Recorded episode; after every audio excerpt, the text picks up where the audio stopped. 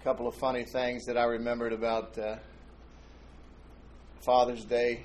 Um, these interview some children, uh, and they asked these. Uh, they asked this little kid uh, what Father's Day was. If he knew what Father's Day, yeah, it's the it's the day where you buy a present like on Mother's Day, but you don't have to spend as much.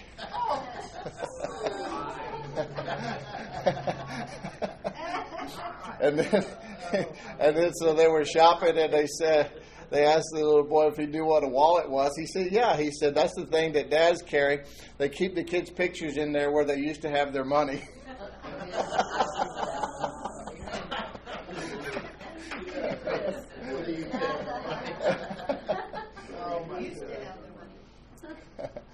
and I heard another one that uh,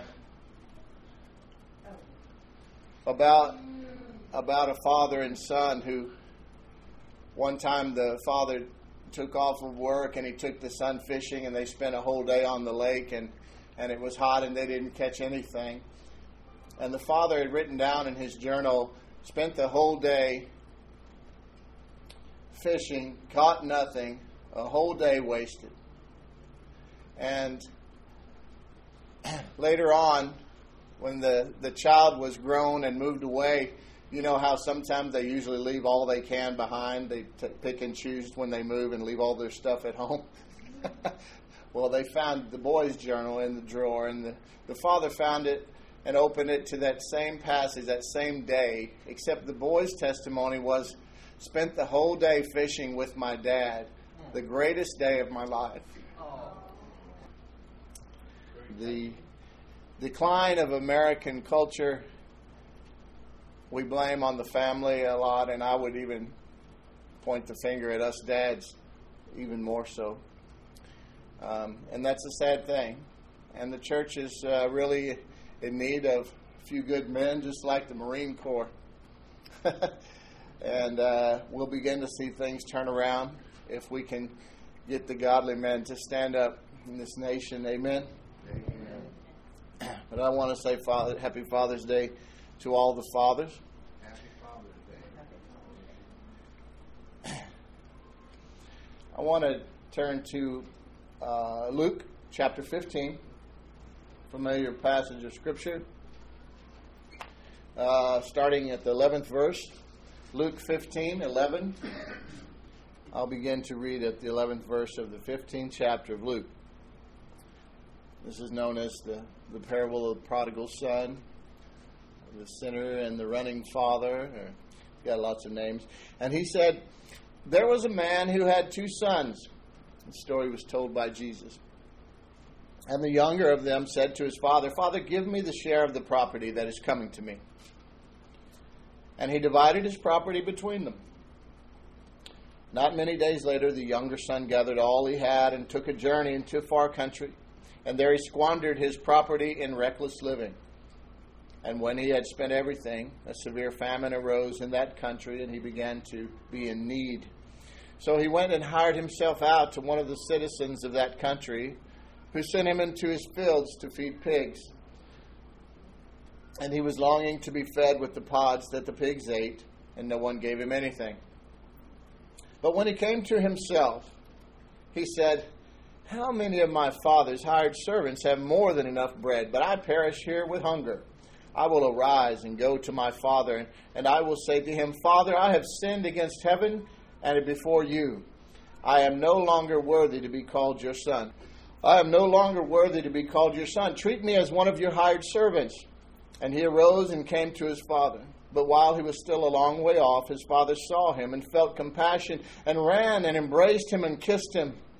And the son said to him, Father, I have sinned against heaven and before you. I am no longer worthy to be called your son. But the father said to his servants, Bring quickly the best robe and put it on him, and put a ring on his hand and shoes on his feet. And bring the fatted calf and kill it, and let us eat and celebrate. For this my son was dead and is alive again. He was lost and is found. And they began to celebrate. Now his older son was in the field, and he came and drew near to the house. He heard music and dancing, and he called one of the servants and asked what these things meant. And he said to him, Your brother has come, and your father has killed the fattened calf because he has received him back safe and sound. But he was angry and refused to go in. His father came out and entreated him, but he answered his father, Look, these many years I have served you, and I never disobeyed your command, yet you never gave me a young goat that I might celebrate with my friends. But when this son of yours came, who has devoured your property with prostitutes, you killed the fattened calf for him? And he said to him, Son, you are always with me, and all that is mine is yours. It was fitting to celebrate and be glad, for this your brother was dead and is alive. He was lost and is found.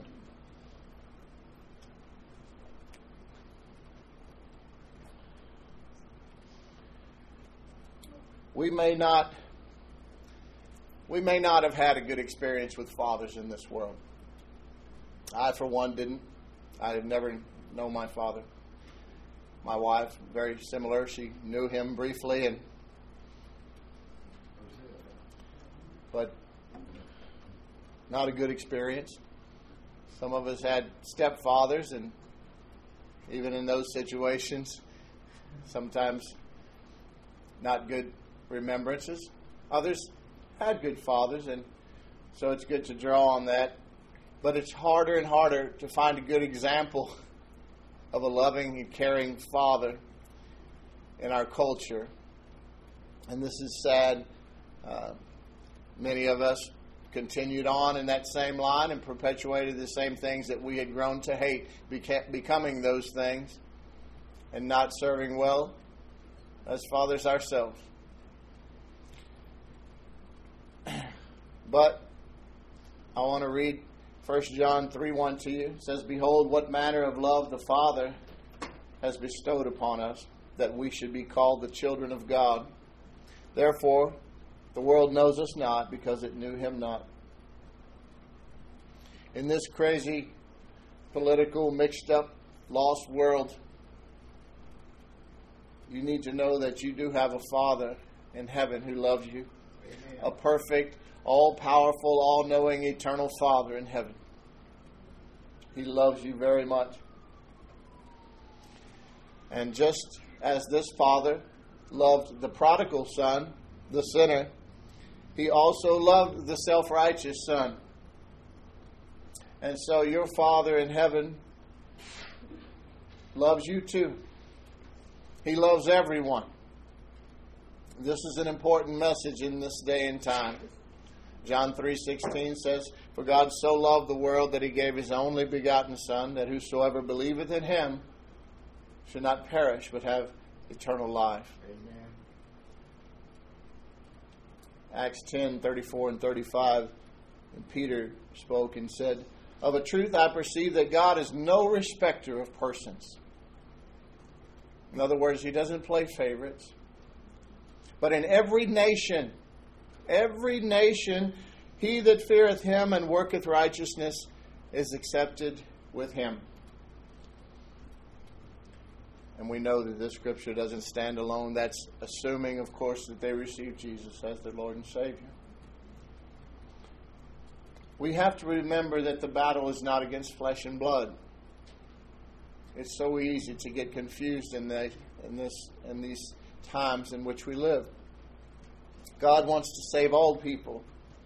1 Timothy 2 4 says that he desires all people to be saved and come to the knowledge of the truth. He wants to forgive the sinner and the self-righteous. Romans 3:22 says and this righteousness from God that we have it comes from faith in Jesus Christ to all who believe.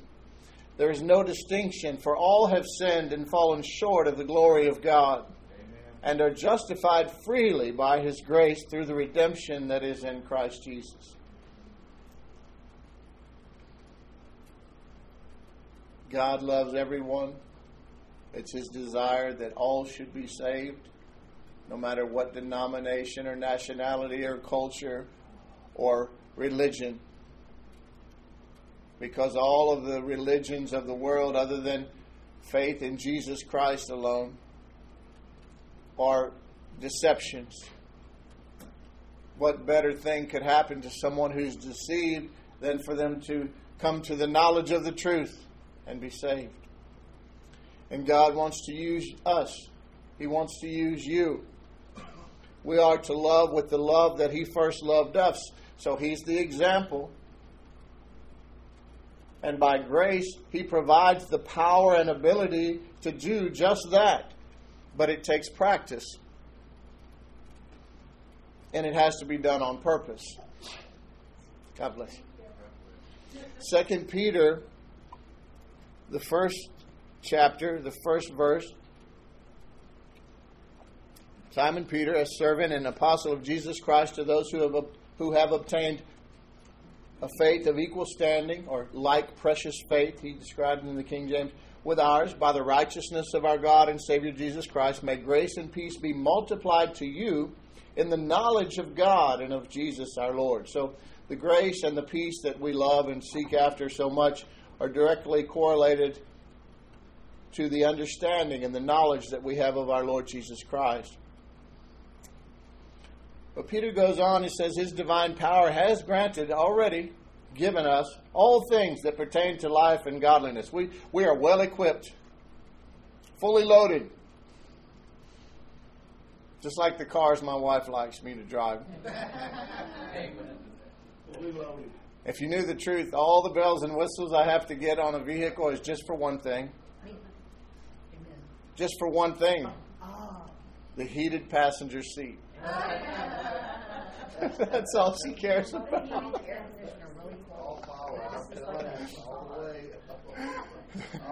But as believers, we are fully equipped. Eh, all things pertaining to life and godliness have been given to us,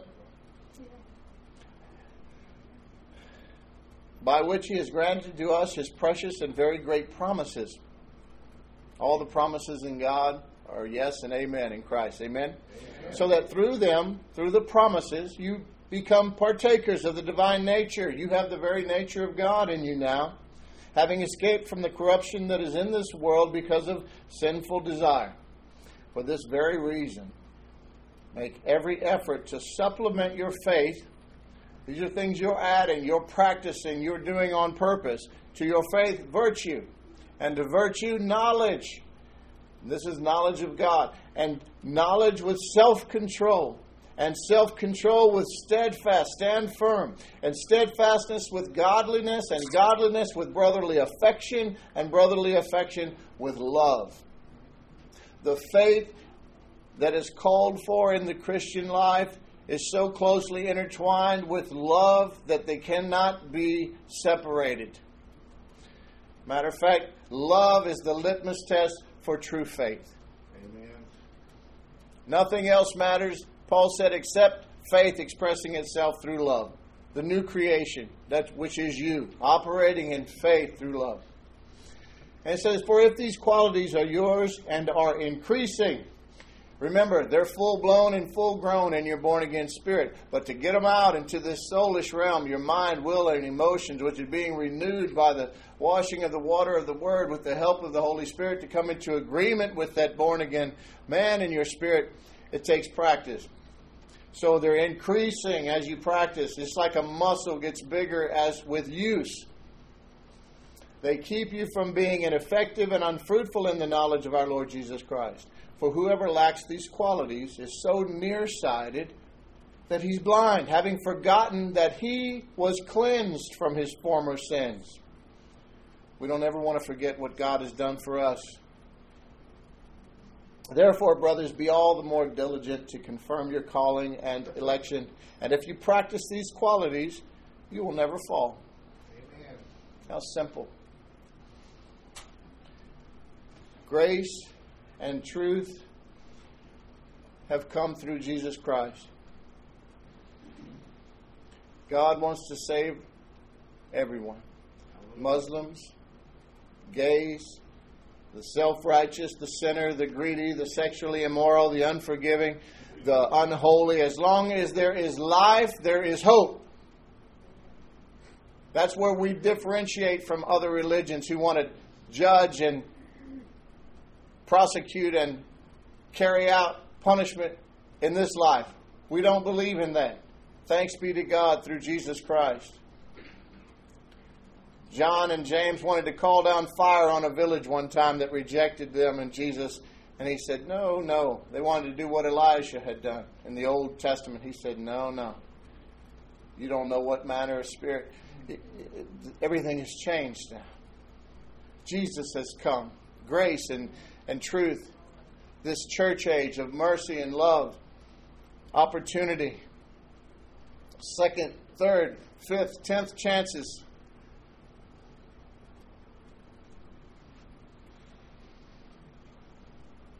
The ones arguing back and forth these days, truthfully, the majority of them are lost. Both sides. Both sides.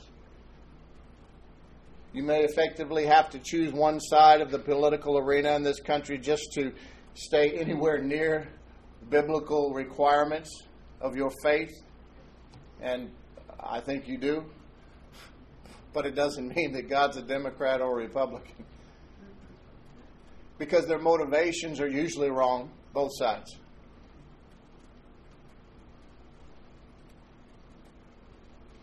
I can't go into this because it'll take a long time. The rest of our life. It's not, it's simple. It's simple. But to get it through. And everything then do to others as you would have them do to you. For this is the essence of the law and the prophets. Enter through the narrow gate, for wide is the gate and broad is the way that leads to destruction, and many enter through it. But small is the gate and narrow the way that leads to life, and only a few find it. You hear people talk about not wanting to be in line on the judgment day, and there's two lines one for the sheep and one for the goats, and the sheep are going into heaven, the goats are going to hell and this will be the reality of things, and they don't want to look over into the goat line and see somebody that they knew looking over at them and asking, Why didn't you tell me? It's just the lines as we see them in our imagination, as I've just described them, are not going to be like that at all. There's going to be a very small single file line over here going in, and a gigantic rush of traffic jam on the busy freeway going to hell. That's the reality that Jesus himself spoke. The road, the path to life is narrow. Only a few find it, he said.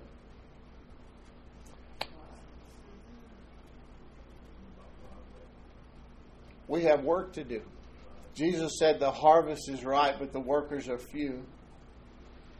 We have to let our light shine. People come to me all the time telling about the devil. Oh, I just felt the devil, the devil, demonic, everything's devil, the devil's doing this. Listen, the devil's been defeated. When we acknowledge him so much and talk about him and give him so much credit, oh, he loves that. And it empowers him to do more a lot of the things we blame on the devil is really just the flesh and and even when he is involved darkness what happens when you flip the light switch on in a dark room the darkness flees that's how it's supposed to be with us if it's all demonic in a place and when you get there everything ought to change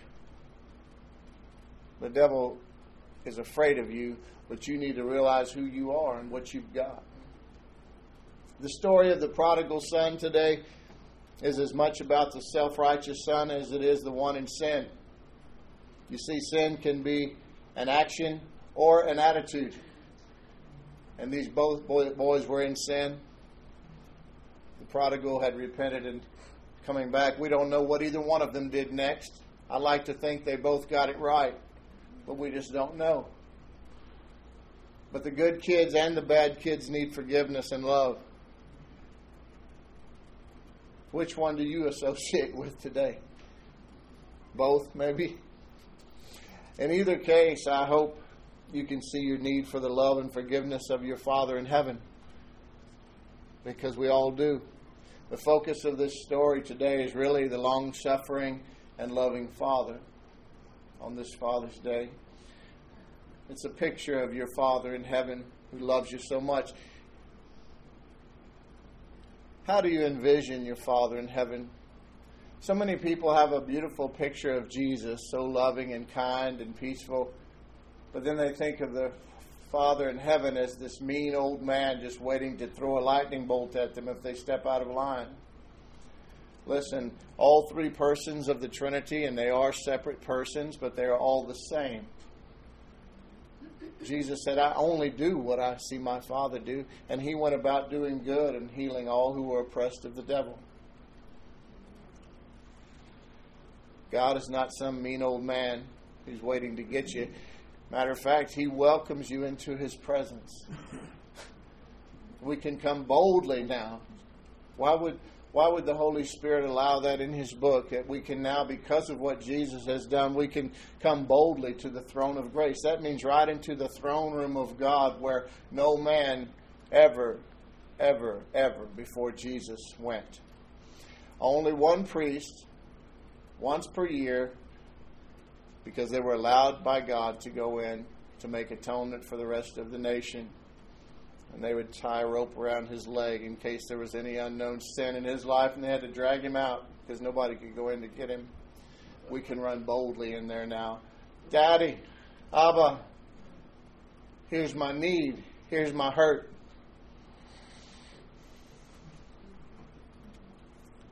Jesus said, If you've seen me, you've seen the Father.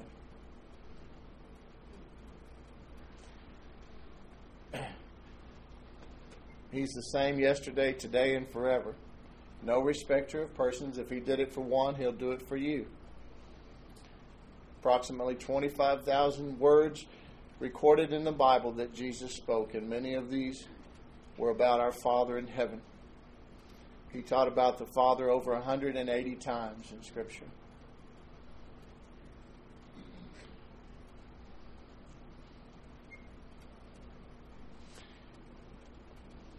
I'm going to cut this short today. But you need to know that you have a, an Abba, a Father, a Daddy in heaven who loves you, who cares and provides for you. He teaches you, He laughs and cries with you. No matter how far you've wandered off, He will never forsake you. Think of the prodigal son. The prodigal son asked as something that was unheard of before the father died to, to divide up the inheritance. He wasn't even the older son, he was the younger. He may as well have said, I wish you were dead. The father did it. He went off and he spent it on prostitutes and drinking and partying and all these other crazy things. He had to get a job. He couldn't even make ends meet. He came back with some wild story of how he was just going to get back in as a servant because it was better for him. He was still just thinking of himself. But the father was watching, waiting for him. Saw him a long way off. He had to be watching. And he ran to him. In the culture and times in which this was written, it was undignified for that father to even run, you know he ran to that boy and embraced him. He put he put a ring. That's like a signet ring. That's a ring of authority. A robe signifies his righteousness, a right standing with his father. That's you. The authority. Put the shoes on his feet. Remember, he told God told Moses, take your shoes off. This holy ground.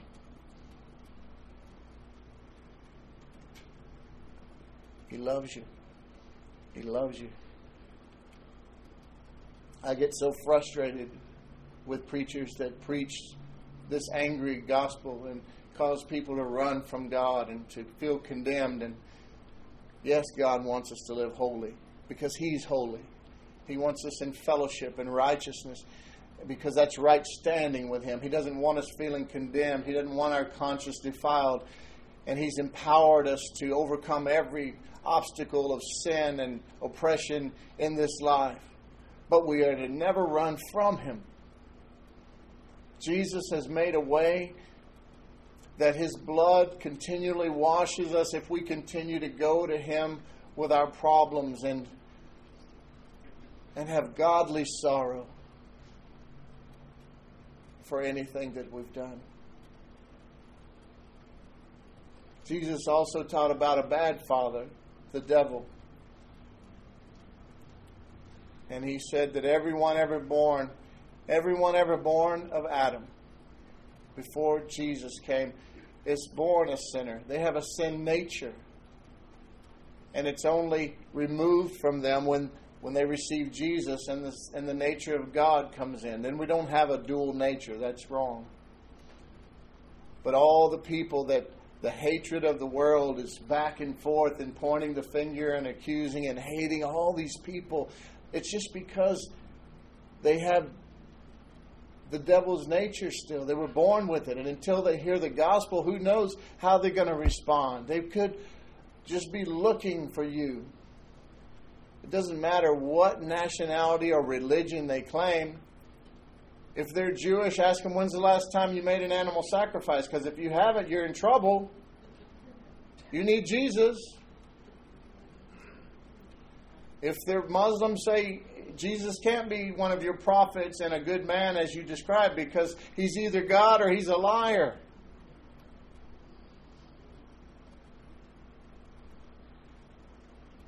He wants to save them all. He did it for you and he's no respecter of person. If you're born again, if you've truly yielded your life and made Jesus Christ your Savior and Lord, then your Father is God in heaven and He loves you. You're not like those men born with that sin nature anymore. Your father is not the devil any longer. You were, but you're not anymore. Praise God. We pray for fathers everywhere today. Go ahead, Chris. If you have a father, I pray for you that you will honor that father and be a blessing to them as Jesus is the perfect example of this. If you are a father, my prayer for you is that you humble yourself and recognize your need and total dependence on your Father in heaven in order to be the father and godly man He created you to be. And for all of you, I pray that you grow closer to your Father, which is in heaven. That you put your total trust and confidence in Him, knowing that He loves you and He cares for you. I pray that you begin to seek Him and grow in the grace and knowledge of our Lord Jesus Christ. Fill yourself with the Word of God that you may not be deceived so you'll be able to walk in agreement with with Jesus and be partaker of the manifest blessings he's provided for you for this life and the next. It'll be helpful to you and everyone you know if you'll do this. I speak a blessing over each and every one of you. That the grace of God be multiplied, that the peace of God be multiplied in your life, and that He began to supernaturally help you to have understanding of His ways and His love, that you would love Him even more and grow closer to Him as the days go by. Because you surely will need Him more and more. And there's nothing He wants more than to be right there with you every step of the way. Father, we thank you that you are such a good Father and you love us. Thank you that you will never leave us or forsake us. Thank you that you love everyone and that you have hope that everyone will turn to you, be saved. We know not everyone will, Father, but we don't know who they are. Help us just to try and reach everyone in the limited time that we have here. And help us to live for you and with you in love and peace. In Jesus' name.